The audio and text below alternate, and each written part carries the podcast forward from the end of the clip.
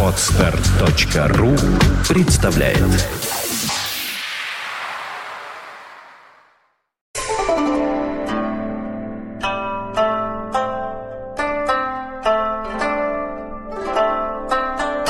Добрый день. Добрый день. Он добрый. Добрый очень. Как обычно. Я сегодня добрый. Насколько добрый день. Хорошо. Какой чай? Для того, что я намерен сегодня сказать, хороший чай очень нужен. Ах. Друзья мои. Э, Кстати говоря, в данном случае это не форма, так сказать, приветствия. Я вот сейчас сделаю такой допуск. Я скажу, что то, что я сейчас буду говорить, в принципе, говорится только друзьям. Поэтому давайте я решу так сегодня, сейчас. Для себя я решу, что все по ту сторону микрофона сегодня мои друзья. Все, кто тебя слушают. Да, все, кто меня слушает, Кто не друг, поэтому уходите. ну, Ну, не так. Кто не друг, станьте им. Вот так, можно я скажу? Да. Э, Итак, друзья мои, я хочу раздеться. Значит, э, я вас, конечно, не подвергну этому страшному испытанию, э, сказать, показывать тело свое я не буду, хотя Оно прекрасно. оно прекрасно на самом деле. Я хочу мы снимаем все это на видео. Я понимаю, да. Так что, а, так, да, раздеться? Давай, давай, давай. давай. Не, пожалуйста. А в чем дело-то, собственно? А в чем дело-то? Прекрасно. Доктор, здесь, здесь Не отвлекайся. ходят. Да, смотрите, отвлекайся. мне, значит, мне 58 лет. Я, в общем, не то чтобы у меня какие-то бицепсы, но сложен я хорошо. Я, видите, чисто выбрит, да? Посмотри, вот. То есть, я не скажу, что я красавец, но, по-моему, для своих лет я выгляжу неплохо. Более чем. Да. Тогда я оденусь, потому что холодно. А, все-таки оденешь. Нет, ну холодно. Но Я все-таки не хочу простужу. Ну, я, я оденусь в смысле, так сказать, одежды. Ну, ты показал все, что ты хотел я показать. показал, да. Можешь одеться. Да. Просто холодно, дует. Ну, как на сквозняке. дует. Да, итак, я хочу раздеться. Я хочу рассказывать сегодня о себе. Мне это нужно. Может быть, я прошу вашей помощи, а может быть, я хочу, чтобы на моем примере многие из вас что-то поняли о себе и для себя. Не знаю, ну хочу, короче. Значит, э, девушка выглянула, она испугалась и сказала, что здесь голый. Я уже не голый, все, не волнуйтесь, все хорошо. А то полицию еще вызову. И Она рассчитывала на большее просто. Ты Это не здесь. Не здесь. Не да? здесь. Я так не могу. Во мне остались какие-то предрассудки от советской власти. Я интимные процессы осуществляю все-таки не публично. Пока. Может быть, я дойду и до этого, кто знает. А если быть честным до конца, то вернусь к этому, потому что какого в конца? юности, до, до- как-то, до, До моего, полного. да, потому что в юности мне приходилось заниматься групповым сексом, но сейчас я пока к этому не готов. То есть из большого группового секса ты временно ушел. Ну да, ну да. Итак, я хочу раздеться. Поговорить о себе. Э, мне кажется, что то, что я скажу, будет интересно и для других людей. Э, с некоторых пор, а если быть точным, с самой юности меня стали волновать в себе некоторые неприятные вещи. Почему я говорю неприятные? Даже не знаю, возможно, они приятные, но меня они волнуют как неприятные которые по мере того, как я рос и развивался, только укреплялись во мне, и к сегодняшнему дню они приняли характер не то что вызывающий циничный, но какой-то такой, в общем, плакатно-бесстыдный. То есть я перестал стыдиться этих вещей, хотя они по-прежнему меня тревожат. Началось все очень давно. Началось все, я даже помню, когда, э, в день моего 30-летия. Свой 30-летний день рождения был последним моим радостным днем рождения. Я тогда помню точно, это был 83 год, я устроил большой праздник, пришло много очень моих друзей, гостей, был шумный день рождения, больше этого не было в моей жизни никогда. Потому что после 30 лет я стал не любить свои дни рождения. Мы в каком-то подкасте, кстати, говорили об этом, поэтому я не буду углубляться, я просто скажу, что с 83 года дни моих рождений перестали быть для меня праздником, перестали быть радостными днями, перестали быть поводом для того, чтобы я собирал друзей. они постепенно превратились в нечто обратное. Мне очень хочется всегда, чтобы мой день рождения прошел как можно скорее, как можно более незаметно. Мне очень не хочется всегда, я всегда получаю много поздравлений в этот день, так вот мне не хочется их получать. Причем даже от близких людей, не только от дальних. Затем к этому прибавился вот какой феномен. Я поймал себя на мысли, вернее на чувстве, что мне крайне неприятно получать подарки. Вообще. Вообще. Не только в день рождения.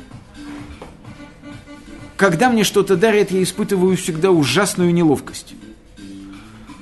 Одновременно с этим стало возрастать чувство радости, когда я дарю людям что-то. Вот мне стало приятно, и все более и более приятно с годами делать людям подарки, и все более и более неприятно с годами их получать. Затем вот к этим двум феноменам добавился третий феномен. Сначала он испугал меня страшно. Но теперь уже, как я, в общем, сказал, он меня даже уже и не пугает, тоже я к нему привык. Ну, понимаете, какая штука? Всем нормальным людям хочется, чтобы их любили. Мне этого не хочется совсем. Я всегда с радостью признаюсь любви людям. Мне доставляет огромную радость при встрече целоваться с друзьями, обнимать их, всячески высказывать им свою любовь. Но всякий раз, когда мне приходится слышать, что кто-то любит меня, я испытываю чувство ужасной неловкости, стыда и все другие неприятные, связанные с этим эмоции. В конечном итоге это вылилось в то, что мне совершенно не важно, любит ли моя жена. Для меня критически важно, чтобы я ее любил. Вот это для меня очень важно. Я ее люблю, она это знает, и я всегда ей об этом говорю. Но вот скажи она мне, что она меня любит, я бы испугался. Я уж не говорю о том, что я совершенно не знаю, что я делал бы, если бы моя жена или какая-то другая женщина начала бы выказывать мне знаки любви. Вот, э, ну, теоретически, скажем, я могу себе представить, что какая-то сторонняя женщина хотела бы завести со мной роман. И стала бы оказывать мне знаки внимания и говорить, что она в меня влюблена, и вести себя как влюбленная женщина по отношению ко мне. Я не говорю там слово, значит, приставать, досаждать и преследовать. Нет. Но как-то, тем не менее, выказывать мне свои чувства. Меня бы это страшно напугало, и я постарался бы из этой ситуации максимально быстро уйти. И, наконец, последнее. Это, знаете, вот, ну, простите меня за это грубое сравнение, это вот как некие гвозди, которые вбивались в тело Христа, да? Вот первый гвоздь, вбитый в его левую руку, неприятный дни рождения. Второй гвоздь, вбитый в другую руку, крайне неприятно получать подарки. Третий гвоздь, там, вбитый куда-то еще, это нежелание быть объектом чьей-то любви и возрастающее желание любить всех по возможности и высказывать им это. И, наконец, последнее. Мне трудно представить, что есть вещь в моем характере, в моей жизни, в моей судьбе, о которой мне было бы стыдно или неловко говорить публично. То есть признаваться. То есть я не знаю за собой такой вещи, э, даже из тех вещей, которые входят в социальные табу, например, да, о которых я не мог бы публично сказать. Ты открыт для общества полностью. Я не знаю, слово общество меня здесь коробит. Я миру открыт полностью в том смысле, что вот был такой философ Григорий Сковорода, да? Он сказал однажды, мир ловил меня, но не поймал. Вот я не представляю, чем мог бы поймать меня мир. Вот я помню, например, как гуляли по интернету видео отрезки, где Шендерович и там какие-то другие оппозиционные политики там спали с какими-то женщинами, мастурбировали там, что-то делали публично на камеру, там спали, значит, с матрасом с каким-то, что-то там было отвратительное там, мастурбировали перед экраном компьютера. А это было отвратительно? А? А это было отвратительно? Ну, общество считает, что это постыдно и отвратительно. Ну, общество много чего считает. Ну, хорошо, те, кто это выкладывал в интернет, хотели их, наверное, скомпрометировать. То есть они думали, что этим людям станет стыдно видеть, как они мастурбируют перед компьютером, да? Я если бы вот завтра в видео попало бы вот такое видео, где я мастурбирую перед экраном своего ноутбука, меня это никак бы совершенно Ну, не задело. Это, это легко. То есть это, конечно, был, это будет неинтересно, потому что это будет постановочный кадр. Но если, бы, но если вот представить себе, что Лубянка просматривает нас через наши компьютеры, и вот они снимают через мой ноутбук, как я мастурбирую, смотрю порнуху и мастурбирую перед экраном ноутбука, ну и что, сказал бы Фи, я. доктор, мовый тон. Вот, да, моветон. Но для меня-то это не моветон. Физиология. Меня совершенно это не волновало бы никак. И дело здесь не в том, что я врач. Наверное, среди врачей есть люди, которые не хотели бы, чтобы на всю страну вышло видео о том, как они сидят на унитазе Я и боюсь, производят соответствующие действия. 95%. Возможно, но мне все равно. Меня это совершенно не волнует. Значит, не скрою, что я поделился этими своими феноменами с некоторыми людьми, э, с которыми я считал нужным этим делиться, ну, отчасти потому, что я обязан этим делиться. То есть у меня, как у психотерапевта, есть свой, значит, супервайзер. Это не всегда был один человек, ну, просто люди уезжают, умирают, там, с ними что-то происходит. У меня есть свой супервайзер, я, конечно, по этическим соображениям, не потому, что я стесняюсь назвать его имя, а потому, что он меня, так сказать, не уполномачивал это делать. Я не назову его имя, но вот своему супервайзеру я говорю вообще все. И если бы в роли этого супервайзера вдруг выступил бы весь мир, мне было бы совершенно безразлично. Я еще раз хочу вам сказать, что я э, уже не боюсь этих чувств, не стыжусь их, а совершенно спокойно о них говорю. Возникает вопрос, что это? Это вещь, присущая только мне? Наверняка нет. Наверняка можно найти людей, которые болеют в кавычках этим же синдромом. Синдромом м, падения напряженности внутреннего табу. Вот так я скажу. Э, Есть вещи, конечно, которые входят в мой, скажем, культурный абрис. То есть я все равно для того, чтобы, скажем, испражняться, я все равно найду туалет. Я не буду это делать на улице. Наверное, потому только, что меня заберут в полицию. Не И потому, что тебе я- стыдно. Нет. Потому что это может кого-то оскорбить. Да это может кого-то Ну, оскорбить. скажешь, что это перформанс, что это современное искусство. мы Ну, не об это, это да, мы не об этом. Может быть, да. Но просто это может кого-то оскорбить. Вот других людей я оскорблять бы не хотел. Но меня это не Он не оскорбляет. современный актуальный художник. Он вообще Это не уж как минимум. Он Это уж как минимум. Это уж как минимум. Это уж как минимум. Это уж как минимум. Значит, э, возникает при этом другой вопрос. А можно ли в таком случае меня оскорбить? Ну, вот Думаю, как, легко. вот как, ты знаешь, Думаю, Саша, легко. вот как ни странно, можно. То есть я обижаюсь. То есть, скажем, я ловлю себя на том, что когда в мой адрес идут какие-то оскорбительные высказывания, ну прямо оскорбительные Какого высказывания. Какого рода? Меня, например, очень легко оскорбить, когда какие-то оскорбительные слова говорят мне люди, чье мнение обо мне мне дорого.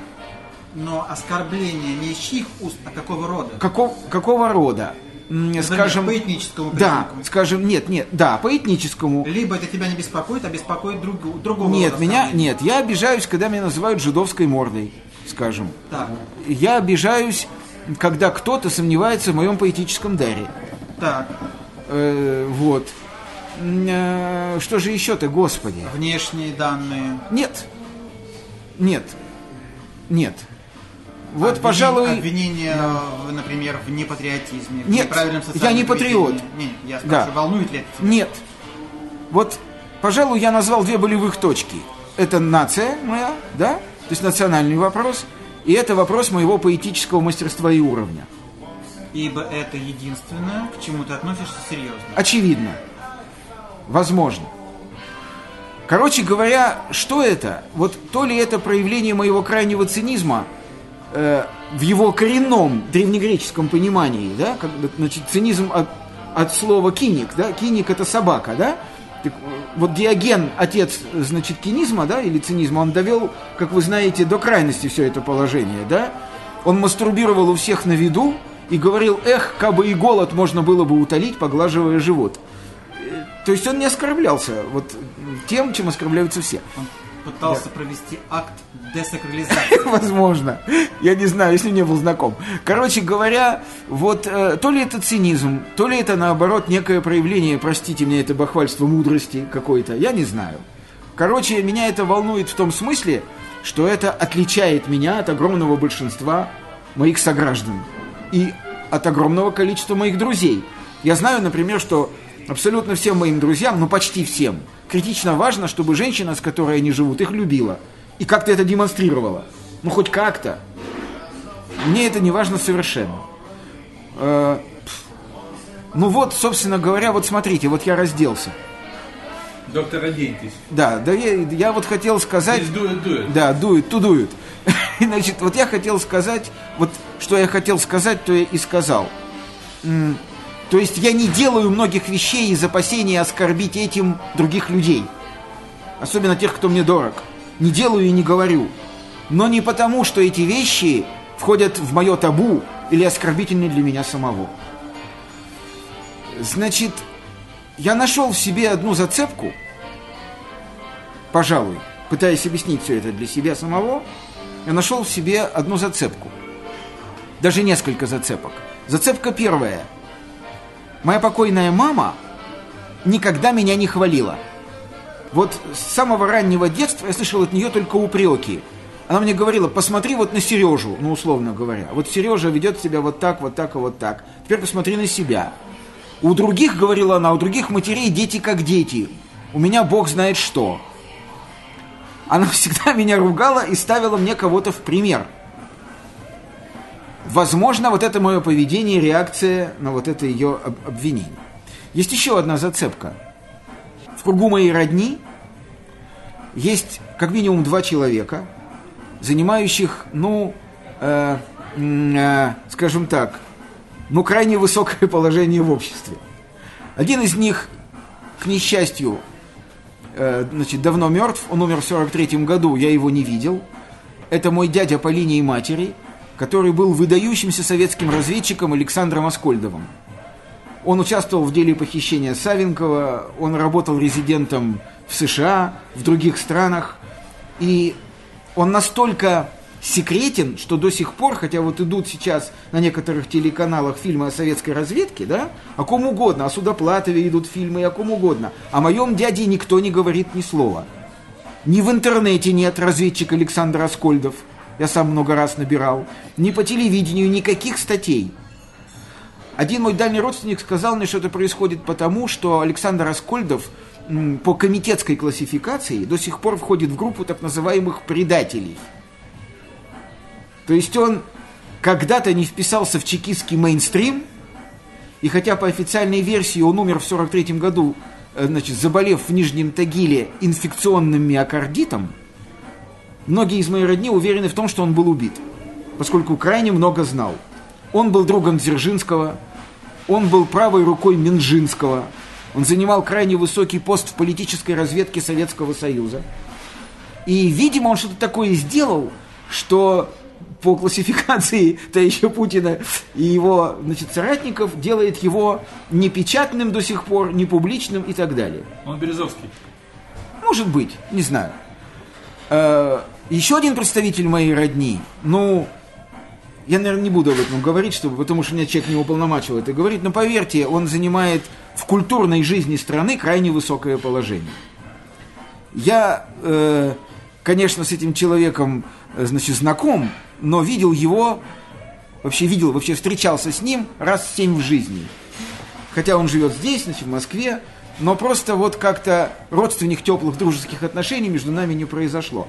Так вот, наличие в моем роду такой родни, которая всякий раз подчеркивалась, опять же, моей мамой, да, а, и мое, с ее точки зрения, ничтожное поведение и положение, которое тоже ей подчеркивалось, да, то есть я недостойный э, отпрыск достойных поколений. Может быть, вот это привело к такой реакции. Когда я стал себе прощать все, сказал себе, да, я такой, и пошли вы все на 33 буквы. Может быть, это. Короче говоря, вот такой ряд феноменов, которые, с одной стороны, граничат с бесстыдным поведением и с утратой неких общепринятых табу, с другой стороны, э, заставляют меня думать о некой моей аскезе, о самоотказе от знаков внимания, которые крайне дороги всем нормальным членам общества. При этом, если кто-нибудь мне сказал бы, что я сам ничтожного мнения о себе, я категорически протестую. Я просто уверяю вас всех, что я с большим уважением отношусь к своему литературному дару. Я считаю, что я крепкий поэт, вообще крепкий литератор. Ну, квадратники такой, Да, накачанный. я считаю, что я крепкий бард, да. Я считаю, что я хороший врач. Я считаю, что я неплохой философ. То есть я себе мнение хорошего. Да, я считаю, что я прекрасный психотерапевт. Я считаю, что я очень крепкий фелиситатор. То есть человек, который учит людей, как быть счастливыми. Вот только не надо матершинных слов. Я не буду больше. Да. То есть я не, не болен э, ощущением собственного ничтожества. Или там какого-то самоуничижения. Вовсе нет. Но вот такая вещь, понимаете? С одной стороны, мне крайне приятно, мне, мне так сказать, очень хочется славы.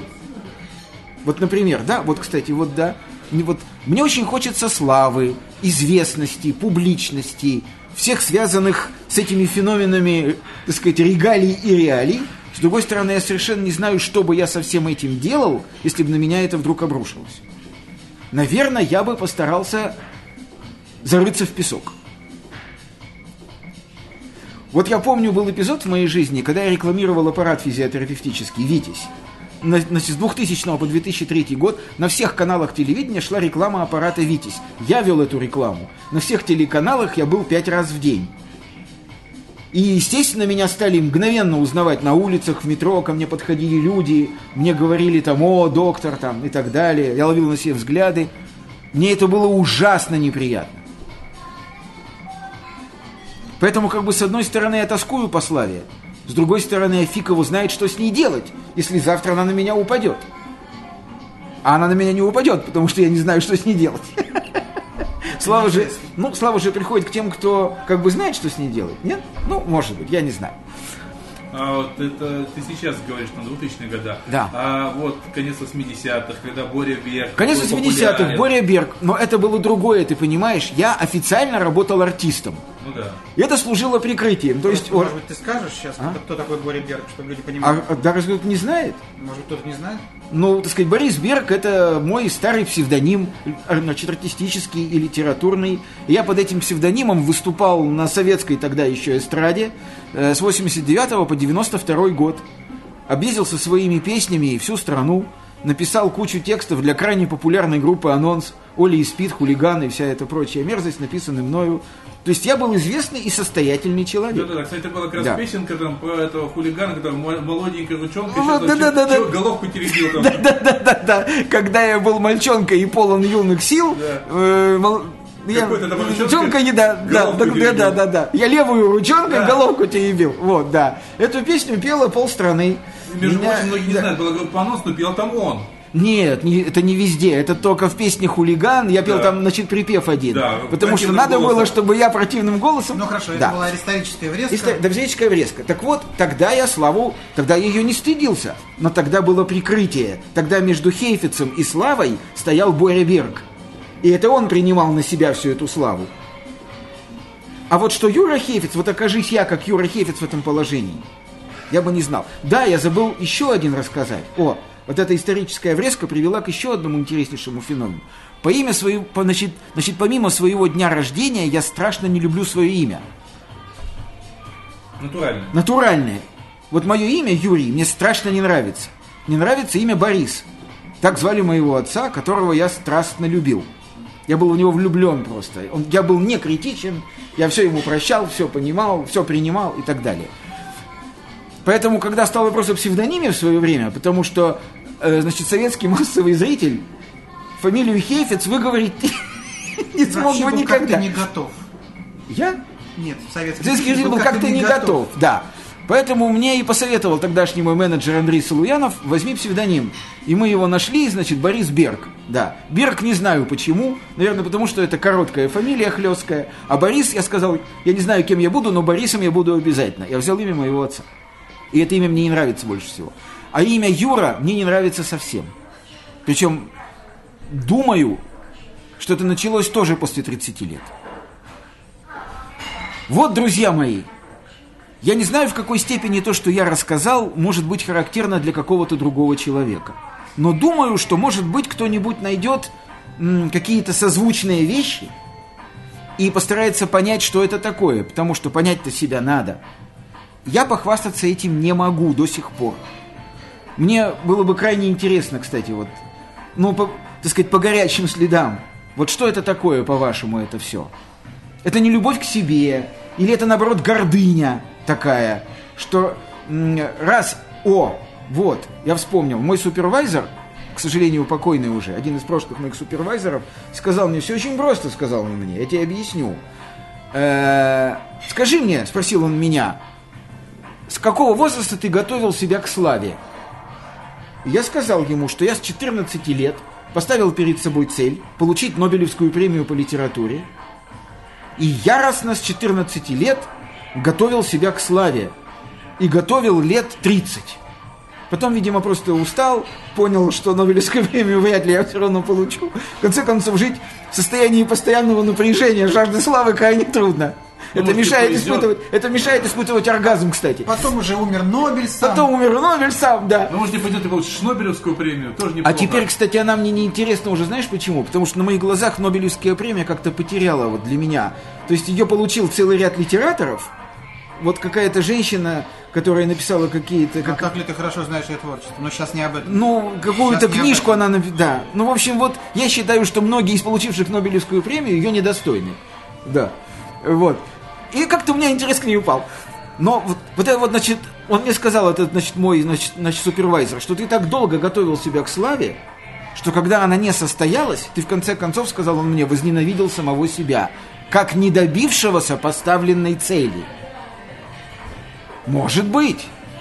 I don't know, как говорят французы. Не знаю, мне трудно. Могу сказать еще одно. Для того, чтобы снизить уровень мучений, а понятно, что это состояние непринятия самого себя или отречения от самого себя, оно мучительно. Чтобы снизить уровень мучений, я постепенно стал ерником.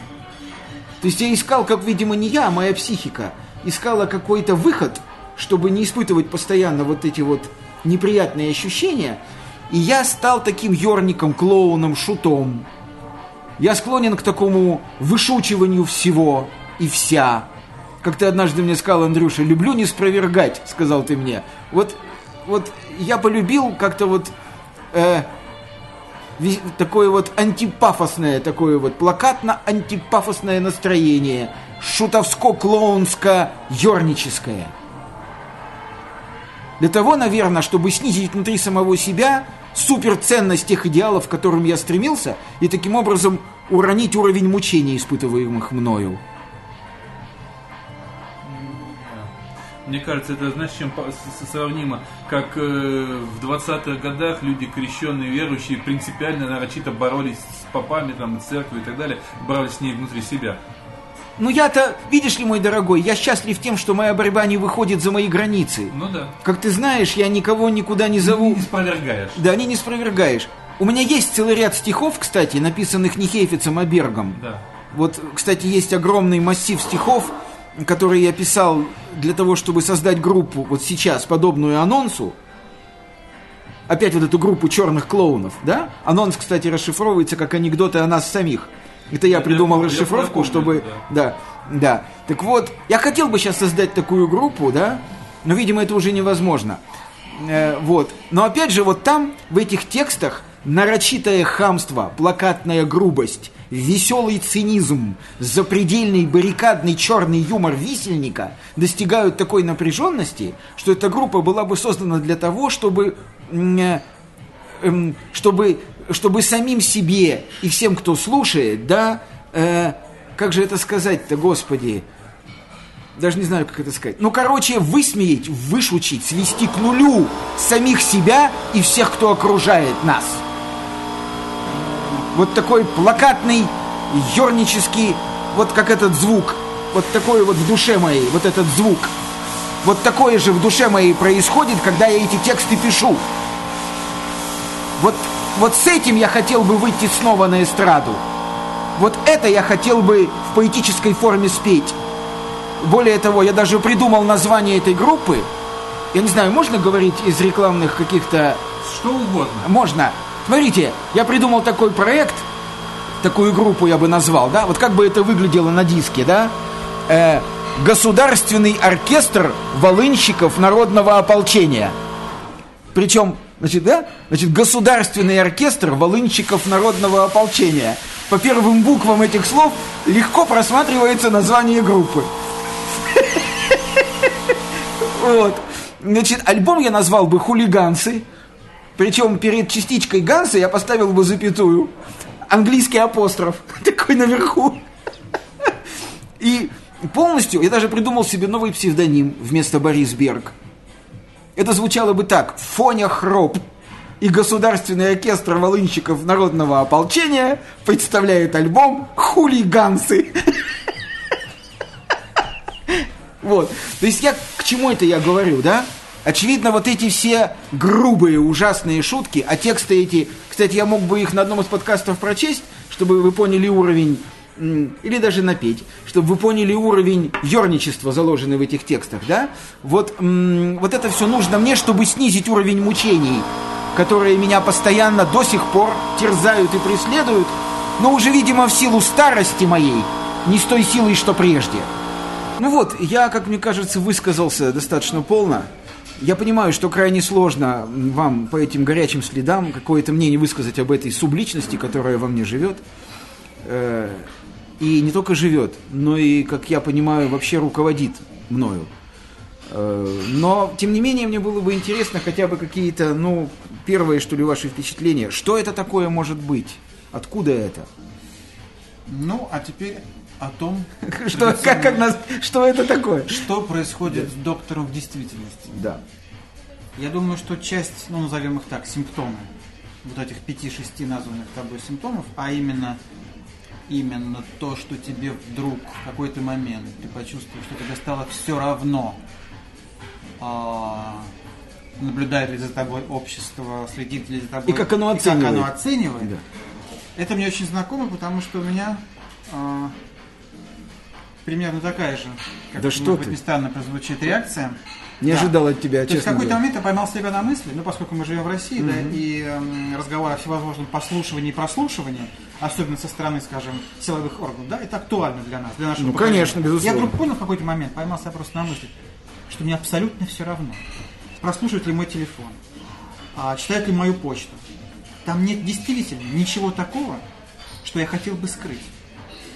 И мне показалось, что, возможно, это следствие понимания приоритетов жизни. Возможно, и ты, и я находимся на пути к чему-то необыкновенно высокому. И мы, и мы постигаем, и мы постигаем какие-то истины и отказываемся от этой суетности, от всего, что является суетой. А это, на мой взгляд, является суетой.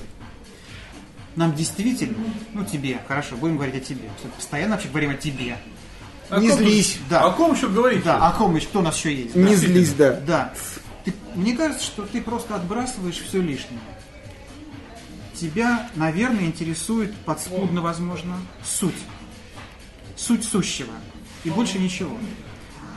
А, другое дело, что а, иные вещи, такие как нелюбовь, а, скажем, к собственному дню рождения, да, это имеет, я думаю, другую природу.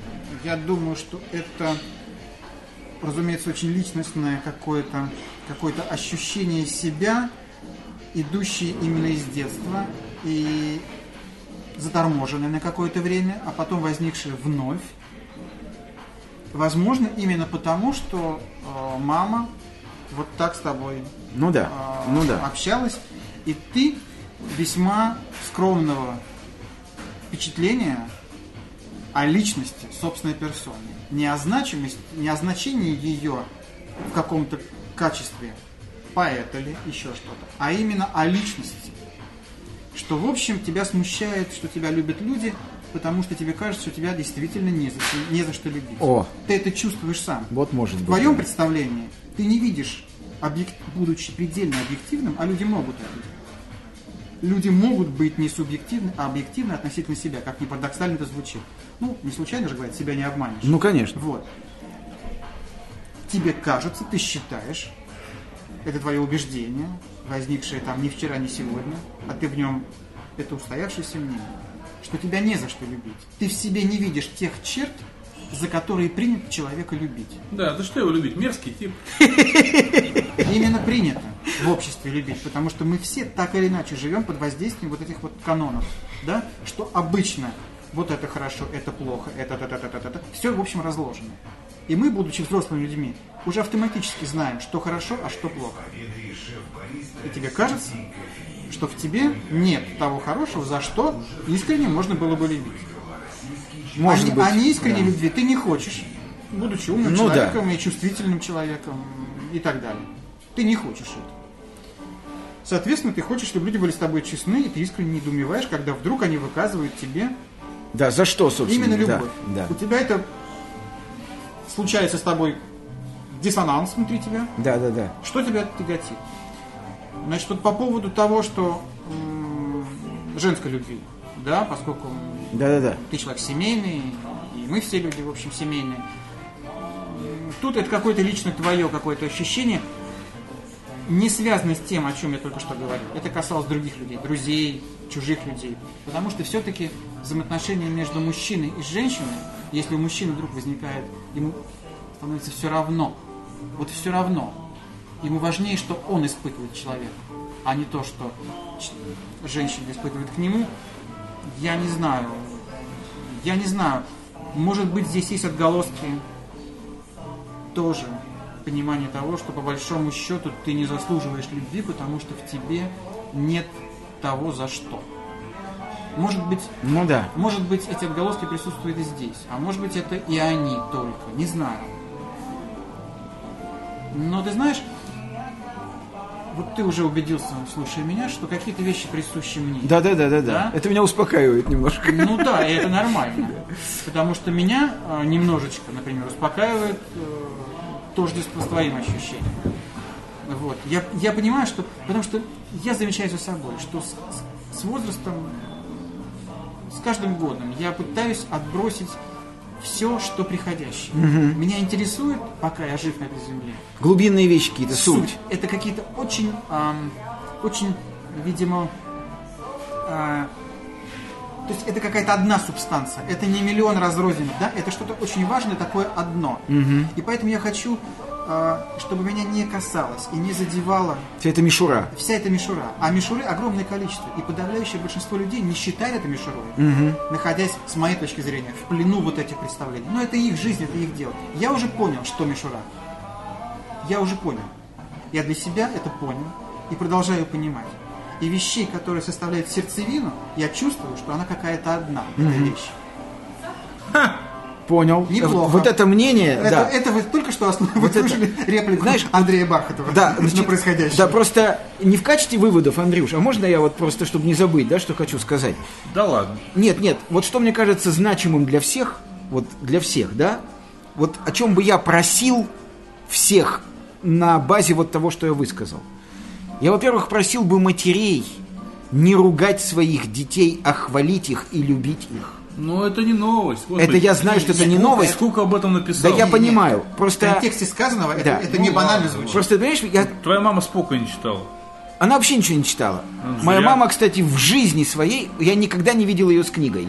С газетой, да, с книгой нет. Но дело не в Ну, этом. и правильно. Может быть, не знаю. Короче говоря, мне хотелось бы попросить матерей э, изо всех сил искать в своих детях хорошее и любить их, вот базируясь на этом ощущении обнаружения в них способностей, талантов, каких-то привлекательных черт, чего-то индивидуального, что потом помогло бы им развиться в какую-то личность.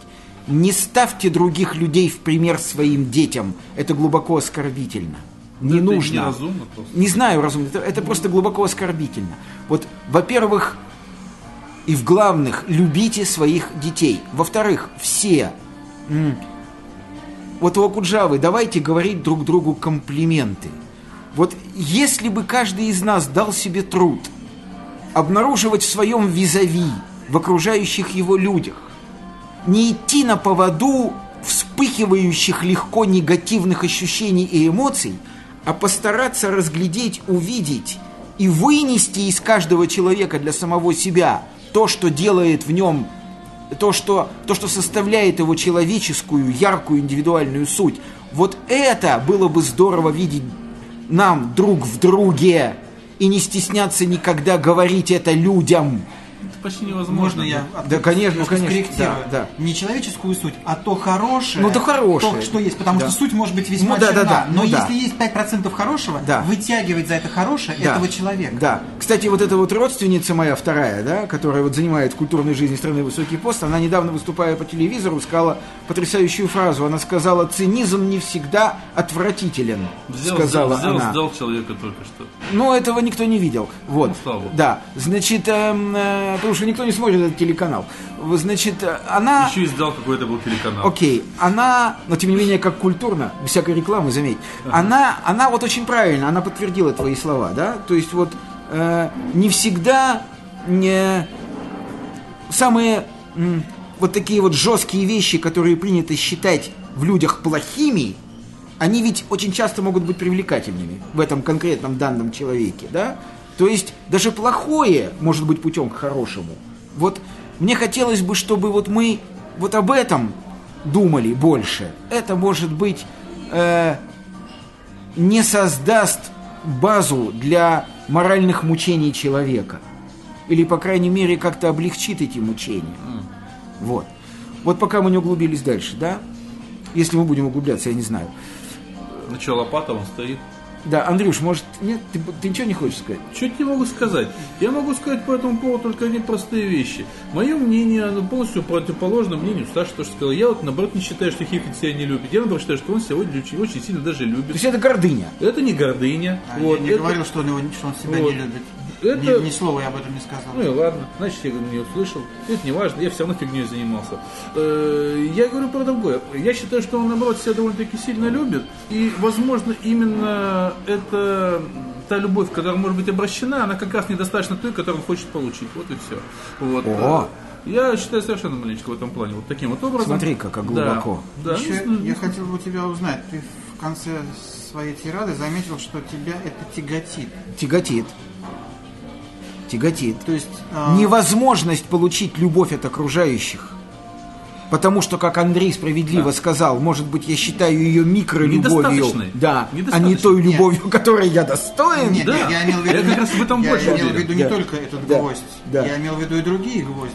Ты назвал 5-6 гвоздей. Да, тяготят до Они сих все пор. гвозди тебя тяготят. Тяготят. То есть, Не так сильно, как, скажем, 10 лет назад. то есть отпадание шелухи тебя тяготит. Знаешь, Ну, мне- если называть да. часть из них шелухой. кто-то мне сказал, что змее больно сбрасывать свою шкуру, когда она линяет. Это Вот мне Киплинг больно. сказал. Киплин сказал, Нет, да? ну просто вот мне это, больно. Это, короткое время, а потом-то. Не- я она же сбра- не испытывает этого, а ты испытываешь. Она же снова испытывает, когда снова сбрасывает. Я не знаю, помнит ли змея, Но как ей было больно, когда она сбрасывала. Это однократное. Но Ты всякий это раз понял это... и живешь с этим. Да. И живу с этим. И живу в этом. Да. Невозможно и это тебе уже это не даже меняется. Нет. Потому что я, например, не могу сказать, что когда я вдруг понял, что мне вот эти вот вещи, о которых я говорю, которые мне присущи тоже, Да. что мне не все равно какие-то вещи, которые для подавляющего большинства не все равно, что там э, за мной смотрят, там вообще общество видит, как я живу. Да. Мне это безразлично, нечего, мне, то есть Ну, может, нечего по скрывать. По большому счету, тогда. нечего Вот, скрывать. Значит, вот можно я уточню? Меня это никак не тяготит. Вот секунду, можно я уточню? Только ты прости меня, я тебя ранить не хочу. Давай, не. Допустим, ты увидел бы в интернете завтра, Да. как кто-то снял, как вот ты занимаешься сексом. Да. И выложил бы это. Да. Тебя бы это не оскорбило бы, не, не обидело бы, не вызвало бы гнева. Ты бы равнодушно к этому отнесся. Да. Он Ага. бы скачал и показывал друзьям. Нет, я бы не скачал, не показывал. Но я не испытывал бы того, что, может быть, я испытывал 10 лет назад. Да, да, да, понятно. Я понятно. про общество могу только одно сказать. В этом случае мне, наверное, хуже всех, потому что жуткое разногласие по поводу моральных устоев. Я периодически, когда смотрю на какие-то вещи, э, в 90% случаев почти все то, что считается непринятым, Ну, это создается время по Жванецкому. А почему, собственно? Ага. Вот. То есть я считаю, в принципе, вот у меня как бы вот мои моральные внутренние нормы, они жутко аморальны в этом смысле, да, то есть э, то, что ты говоришь, во-первых, я для начала соглашусь с тем, что э, я м, живу довольно-таки открыто, я тоже к этому со временем пришел, я считаю, есть простая вещь. Если ты не хочешь, чтобы тебя на чем-то подловили, не делай после того, что у тебя секретно. Я тоже готов рассказать о чем угодно. А каких-то с- вещах, может быть, там, которые так иначе делал, там, ну, я, в принципе, говорю практически в любом случае не шушукаясь, а так, как есть, то, то по большому счету, не думаю. Мне на двоемыслие поймать очень сложно, потому что я, в принципе, всегда говорю, говно, что говно это говно, Ну да. Вот, что хорошо, то хорошо. Я говорю, так, как есть, Ну да? да. То есть, не сложно сказать, предположим, что я на микрофон Путина ругаю, а в жизни хвалю, или наоборот, Да. к примеру, да? Э, то, что ты говоришь там о показательных каких-то вещах, ну, я просто некоторые вещи не, не эстетичны с Да, да, да, да, да, тела. Э, Если говорить опять же об открытости, о которой говорил Юра, для меня нет запретных тем. Я когда всегда э, общаюсь с людьми, я так или иначе определяю, что темы, которые есть запретные для меня, не существует. Про себя я могу говорить на любую тему. Для меня наступает табу, когда эта тема пересекается с темой кого-то другого. О, видишь, то есть он тоже не хочет оскорбить Нет. других. Я обычно, когда прихожу в новое общество, Ну, я очень человек. долго Да. вслушиваюсь в общество, чтобы понять, где здесь границы. Ага. Я могу говорить на любом русском языке. Я всегда говорю, что я знаю 8 русских языков. Ага. Вот. Я могу говорить о чем угодно. На любые фекально-анальные темы, как Ага. говорится, на что угодно. Меня не смущает общение, у меня есть знакомые гомосексуалисты, и, говорится, общение на какие-то темы. У меня есть э, знакомые гомофобы, вот. У меня есть знакомые антисемиты, извини. Ну, ничего страшного. Вот. Welcome. Да.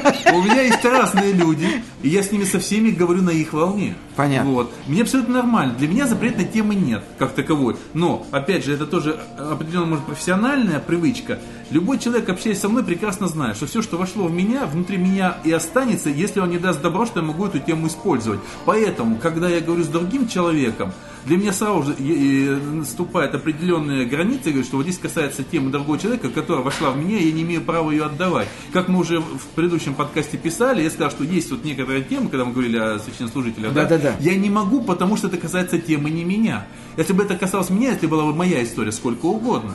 Скажи, а Всю вот свою такой грубый, а вот, полностью. а вот грубый вопрос вот я тебе задам, который я сам себе задаю. Ага. Скажи, пожалуйста, у тебя есть что-нибудь святое?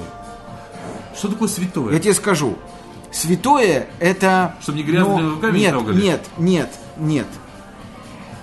Ну хорошо. Я скажу вот о чем я не готов говорить. О чем я не готов говорить. Я не готов говорить о...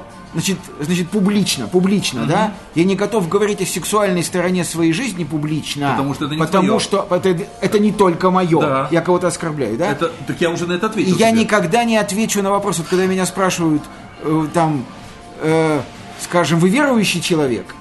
Все, чем я могу ограничиться, я скажу, я верую в Бога. Я знаю, что Он есть, да? Но дальше вот какие-то особенности моей конфессиональной религиозной жизни, я на это говорить не буду. Для меня это интимнейший вопрос. Особенно Понимаешь? Да, то есть вот, э, Но это же такая утилитарная вещь. а вот тем не менее, Нет, это понимаешь? другой, здесь, здесь разные причины. Может С быть. первой причиной я согласен, потому что я уже на нее ответил. Потому что Да. эта тема касается не тебя. Да. Вот. В первую очередь не тебя. Да, а Вот. вторая тема касается Бога. А вторая тема не касается Бога, вторая тема касается тебя. Просто ты еще не до конца созрел, и ты не можешь Может говорить на быть, эту тему. возможно. Потому что не- нету сформировавшейся четкой позиции у тебя внутри самого тебя. И это может быть. Я думаю, что тут разные причины. И это может быть. Вот по этой причине я тоже на какие-то темы не готов говорить, потому что я их не до конца понимаю. А, только поэтому. Однозначно. А. Я обычно всегда говорю, у меня есть такая дурная привычка. Когда я, я, я учу этому своих детей, вот, Да. и, возможно, когда внук подрастающий начнет соображать, начну учить его и этому, Да. что не надо врать. Самому Надо- себе. Никому. Надо просто говорить. Я это учу, когда общаюсь с детьми, чтобы они мне говорили о чем. Я знаю, что мои дети курят, я знаю всех их непоцелуях, о всех Да. их сексуальных отношениях, Да. обо всем этом знаю. Да. Мы можем говорить на любые половые темы и Да, так далее. да. То есть до тех пор, пока нету границы. Да. Вот, Э, просто я говорю, что я я всегда учил, что если ты что-то тебе не можешь об этом говорить, не надо врать. Надо просто сказать, я не могу этого сказать. Не надо объяснять почему. Понятно. Скажи мне, буду ли я прав, если я скажу, что вопрос вот этих табу Да. для тебя означает просто то, что это табу, потому что это недостаточно проработано внутри Это самого табу, тебя. потому что это табу для человека, который говорит на такие, мне не важно. Он А. не может, не готов, плевать, по какой причине не может. Окей. Я не собираюсь. Это психотерапевтически, тебе лучше всего должна быть привычка. Нельзя никогда тянуть из человека. Безусловно. Он должен сказать все сам. Если он Безусловно. не готов об этом говорить, Не об надо. этом говорить не Совершенно надо. верно, да. Все. Я просто, понимаешь, вот я просто хочу сказать, э, пока я не упустил эту мысль, Саша, да, что вот острота переживаний вот этих всех моментов во мне достигла такого накала в какой-то момент, что я написал эпитафию, значит, роман, Да, да, да, да. И вот в одном из отзывов мне человек написал, это ужасно, точка. Лично я совершенно не готов так раздеваться. Точка. То есть он мне открыл глаза, что появление на свет моего романа связано с насущной Что необходимостью моей души э, излить, освободиться, чтобы снизить уровень страданий нравственных. Но она звучит очень лично, эпитафия, потому Да. что на самом деле. Ну, Да, собственно говоря, это очевидно. Но, возможно, это вообще истоки творчества. Кто Ну, знает. Это, это вообще наверняка. Да. И эпитафия твоя совершенно очевидна. И человек этот не открыл Америку. Ну, для меня открыл. Странно, что тебя так это удивило. Ну, меня это удивило тогда. Сейчас-то уже нет, а тогда удивило. Э, Короче говоря, я что хочу сказать. Во-первых, Да, я я страшно пытаюсь сейчас понять, благодарен. что. Я хочу сказать, я- что я страшно благодарен всем, кто меня выслушал. И вам, и тем, кто по ту сторону микрофона. Да? Я отдаю себе отчет в том, что этот подкаст был ну, крайне необычен. Возможно, он был даже болезненен. Может быть, многие не, не вообще даже не сочтут его достойным обсуждения. Я бы это понял, да? Но пусть он будет. Пусть он будет просто как акт моего самоосвобождения.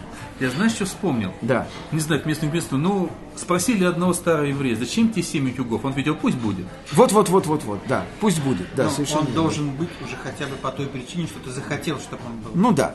Ну да. Ну тогда что? Будьте все здоровы. и- Лыхаем. Да. и- Лыхаем, да, лучше Да, лыхаем.